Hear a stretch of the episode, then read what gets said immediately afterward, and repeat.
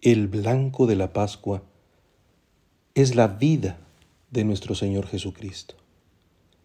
La paz que Él, que vive, nos comunica.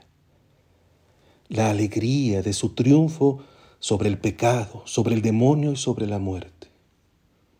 La dignidad de hijos que se nos confiere en el bautismo. La inmaculada vocación a la santidad, a la integridad, a la plenitud. En el centro de nuestra celebración está Él. Así ocurrió para la naciente comunidad cristiana al anochecer del día de la resurrección, cuando estando cerradas las puertas de la casa donde se hallaban, se presentó Jesús en medio de ellos. Así ocurrió al octavo día, cuando Jesús se presentó de nuevo en medio de ellos. Así ha ocurrido ininterrumpidamente en la historia de la Iglesia, desde que el primer día de la semana se convirtió en el día del Señor, precisamente por su resurrección. Aquí estamos hoy, como infantes recién nacidos, porque no dejamos nunca de ser los que nacen de la Pascua, los que viven en Cristo, a quienes se les otorga el alimento razonable del amor divino. Porque no dejamos de escuchar su voz, que se presenta para colmar nuestro gozo e inflamar nuestra esperanza. No temas, yo soy el primero y el último, yo soy el que vive. Estuve muerto, y ahora, como ves, estoy vivo por los siglos de los siglos. Yo tengo las llaves de la muerte y del más allá. Esta palabra es la que nos permite mantener en nosotros el blanco de la fe, de la caridad, de la gracia, que no es ya simplemente el ropaje simbólico de los misterios, sino la realidad más profunda de nuestra identidad. En Él es vencido todo temor. El temor reverencial ante la grandeza divina, pero también los miedos que pueden llegar a nuestro corazón cuando consideramos la belleza de nuestra vocación y lo contrastante que resulta ante muchos signos de la historia. No somos ciegos, no podemos desviar la mirada de las atrocidades que atraviesa nuestra sociedad, toda la humanidad. Mucho menos cuando hemos sido constituidos testigos de la vida. Es este mundo tan lleno de contradicciones al que somos enviados. Y la palabra que se nos confía no es otra que la de la paz del resucitado. La paz esté con ustedes.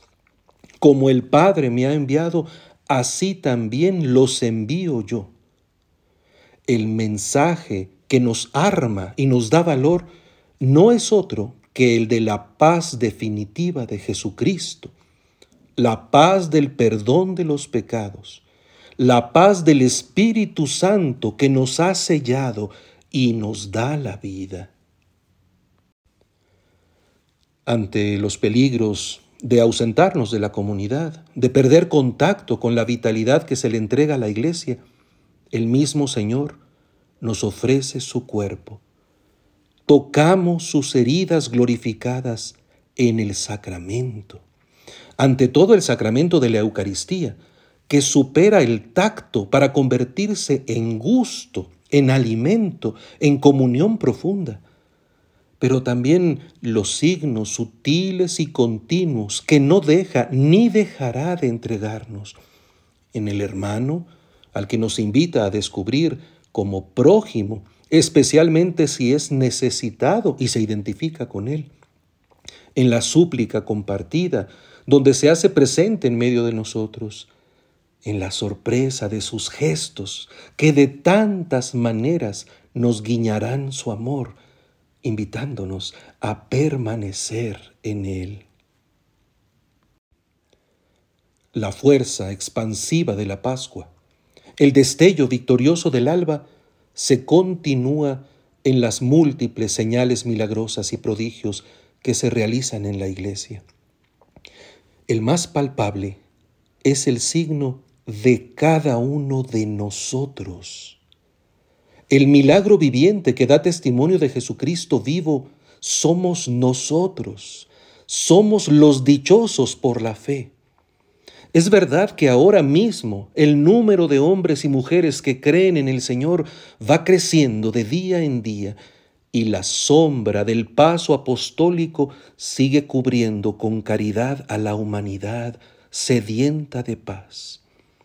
Y nosotros somos ese instrumento habilitado por el Espíritu Santo.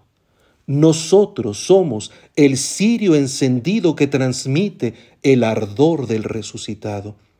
Nosotros somos los hijos que elevamos la gloria al Padre en la alabanza continua de la Iglesia. Somos la voz de la humanidad consciente de la misericordia que sabe dar gracias, asume la caridad como programa y repite sin cesar, su misericordia es eterna, su misericordia es eterna, su misericordia es eterna.